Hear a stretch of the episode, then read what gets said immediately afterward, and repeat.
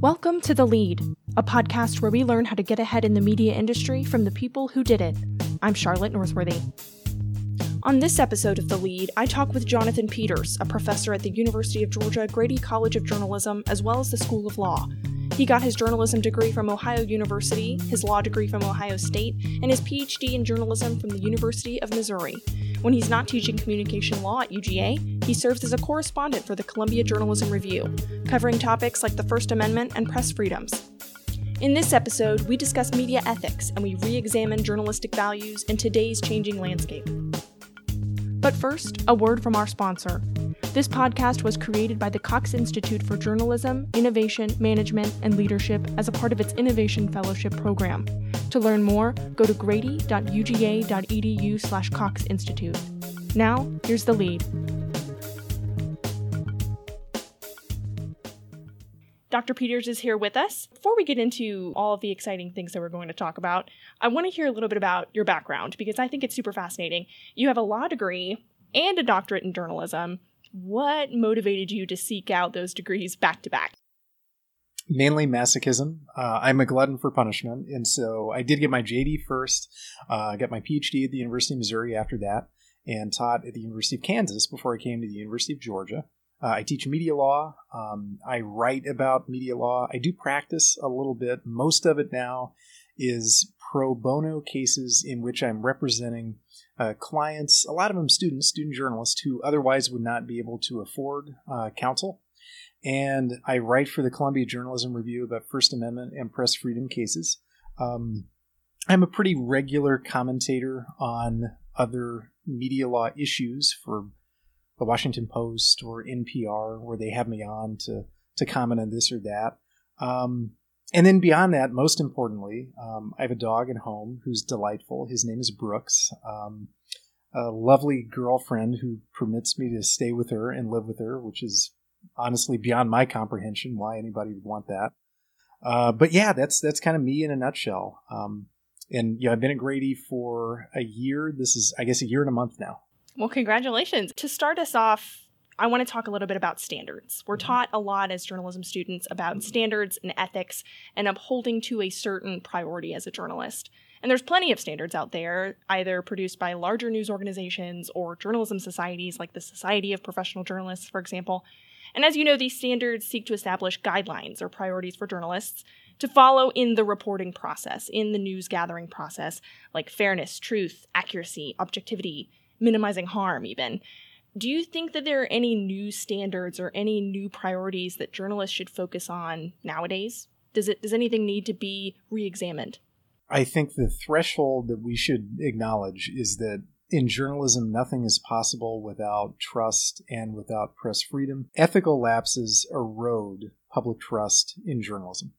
That makes it harder for journalists to earn the trust of sources that they need to perform their democratic roles. And so raising the level of trust in the press is a way of ensuring not only press freedom, but the quality journalism that press freedom enables. I think that is the threshold starting point when you talk about ethics and, and professional standards. Are standards today adequate? Um, I think it would depend on whose standards we're thinking about. I think that whether we're talking about organizational standards like those of the Associated Press or the New York Times, or if we're talking about standards that purport to be industry-wide, like those of the Society of Professional Journalists and its Code of Ethics, I think that they uh, are and should be subject to continuous uh, scrutiny and revision. I think that many of the principles that we've had for decades uh, are as true today as they were fifty or seventy-five years ago. You know, the idea that we ought to tell, you know, a truthful story boldly, the idea that we should minimize harm to, you know, those affected by our reporting, and that could be subjects or sources or both. Um, I think that those have, um, you know, a certain um, greenness to them that they would apply, you know, whatever medium we're using to tell stories and whatever the media economy would look like. It seems as though I can't get through a single day without getting a notification on my phone or seeing a headline go across my newsfeed, reading that the media is being doubted in some way, or that there's a significant level of distrust, or some head of state is attacking the media in some way. Where do you foresee trust in the media going from the point that we are currently? Are things looking good for us, or are things looking pretty bleak? Thing, things are not great. Um, this is not a new problem. For decades, um, public opinion polling around trust in the press has shown a decline.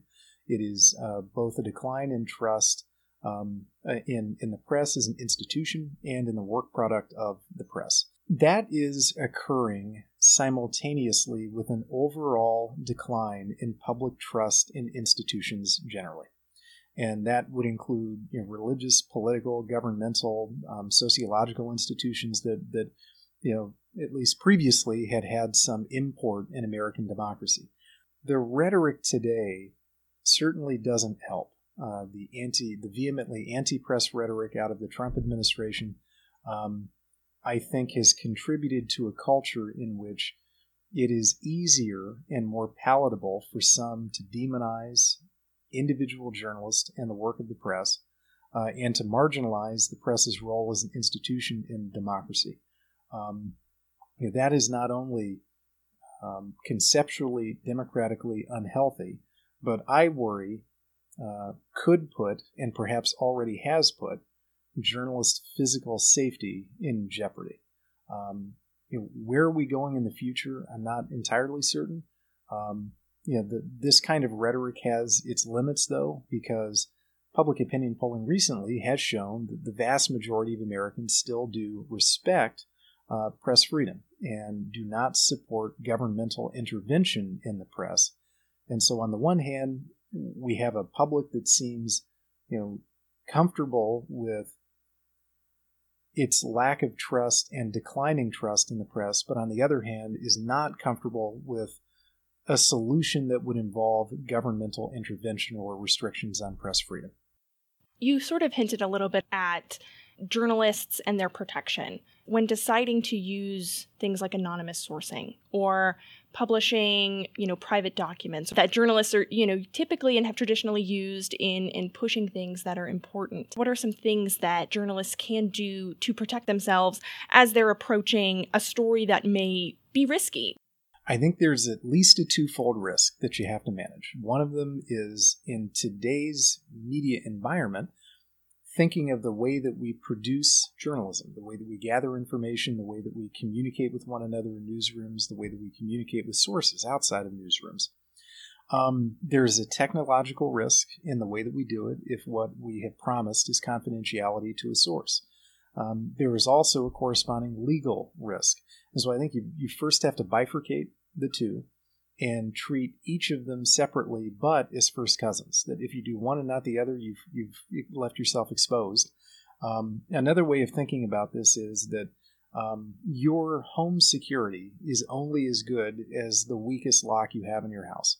So here, if I spend all of my time thinking about the legal protections for my source, in the event that I would receive a subpoena, trying to compel me to reveal my confidential source, while at the same time, I've communicated with the source in unsecure ways. Uh, I have not used basic security protocols on the devices that I've used to communicate with him or her.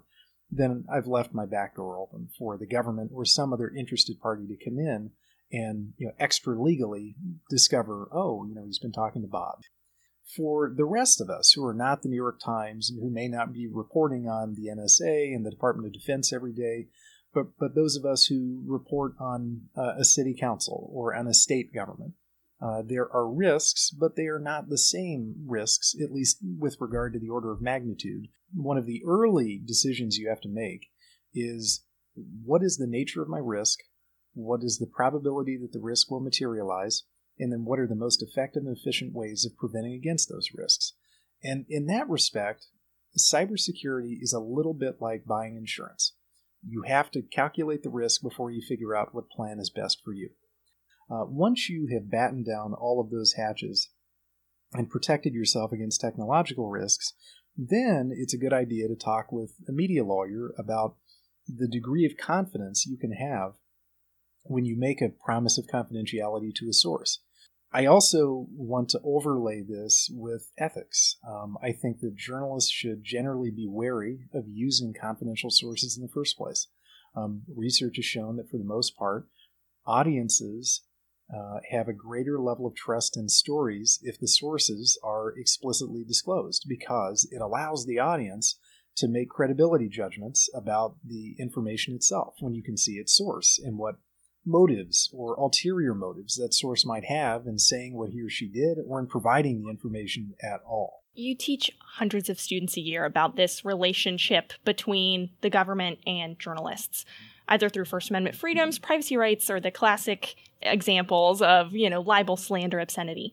What is one piece of advice that you would offer to students such as myself, or journalists at any level for that matter, when facing a difficult job market in a changing landscape? What would you say to those people? I am asked that regularly, um, and it normally comes from high-achieving students who are concerned that they don't have their entire life mapped out in front of them. And I always tell them that at, you know, m- when I was your age, at twenty-one or twenty-two, Uh, the one thing in the world that I swore I would never do was teach. And here I am. And I love it. I can't imagine having a better job than the one that I have. And the reason I said I didn't want to teach, by the way, is because it is the family business. Everybody in my family teaches. My mom, my dad, my aunts, my uncles. And I thought it would be cliched to do that too. So there are no lawyers in the family. I thought this will make me a, a special unicorn in the family. And so I go off to law school. And it didn't take me long before I realized I wanted to teach law. And so I went back hat in hand to family and said, I think I actually do want to join the family business. How do I go about this? And then the rest is history. Um, so I always, I always tell them that in part to comfort them that, you know, whatever you think you do or want, don't want to do right now, that may well change. It could change in three, five, ten, fifteen years. Some of the most interesting people I know are halfway into their careers and still have no idea what they want to do when they grow up. And there is no harm, you know, no cosmic harm, I should say, to changing your mind. If you get into something and you decide that you don't like it, then find a way out. Um, and it, yes, in the short run, it may cause complications. It may create other challenges where you have to figure out how seamlessly to get from one job or career to another job or career. Um, but uh, at, at any rate, I think that, you know, I, I, I've met with a number of students who have said, after looking around the proverbial classroom, that everyone else seems to have it all figured out. And what most of those students don't know is that the students that they are looking at as those with it figured out were in my office last week saying, I don't know, and you know, she has, she knows everything, and I want to be more like her. So I think a big part of this is taking a step back, taking a deep breath, and realizing that you're probably fine, and there's no need to script this out at your age. You know, be open to change uh, when you go forward. And um, I, I also tell all of my classes that I am excited for them because, you know, there has never been a more interesting time to go into journalism uh, or into the mass media for my students who are on the Stratcom side uh, of, of the sheet. And the value of, a, of an education in mass communication or journalism, it has not declined. It may have changed, but think about a journalism or mass comm education this way. It trains you no more to be only a journalist or a mass communicator than a history degree or political science degree trains you only to be a historian or a political scientist.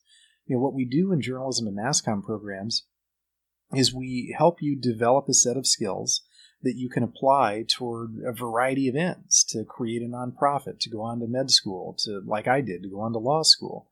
Um, or, you know, obviously you could go into the, you know, the, the industries for which we're training you uh, more specifically. And so, you know, a lot of what we do is is teach you how to think critically, how to analyze information, how to present it clearly and concisely. Um, and one through line in all of this that has not changed, even as the media around us do and the way that we tell stories, is what is important at a practical level to employers. Um, employers want to hire people who are responsible, who are reliable, and who are able to tell a good story well. And that is true whether you are selling a product or trying to get somebody interested in you know, this person who lives down the street that would make a fascinating human interest profile. Um, it is telling a good story well, and therefore I tell all of my students, take the time that you need to become a good writer, a good writer and a good thoughtful editor. Thank you so much, Doctor Peters. Thanks for coming on the show. This was amazing. I appreciate your time. You're welcome. Thank you for having me. Thanks for listening to The Lead. I'm your host, Charlotte Norsworthy. This episode was produced with guidance from Keith Herndon, director at the Cox Institute at the University of Georgia. For more episodes with interesting media leaders, subscribe to The Lead on iTunes, Google Play, or Spotify. Be sure to tune in to our next episode where I talk to Tracy Brown, the deputy managing editor at the Atlanta Journal-Constitution, about how newsrooms can integrate audio storytelling into their coverage. Until next time.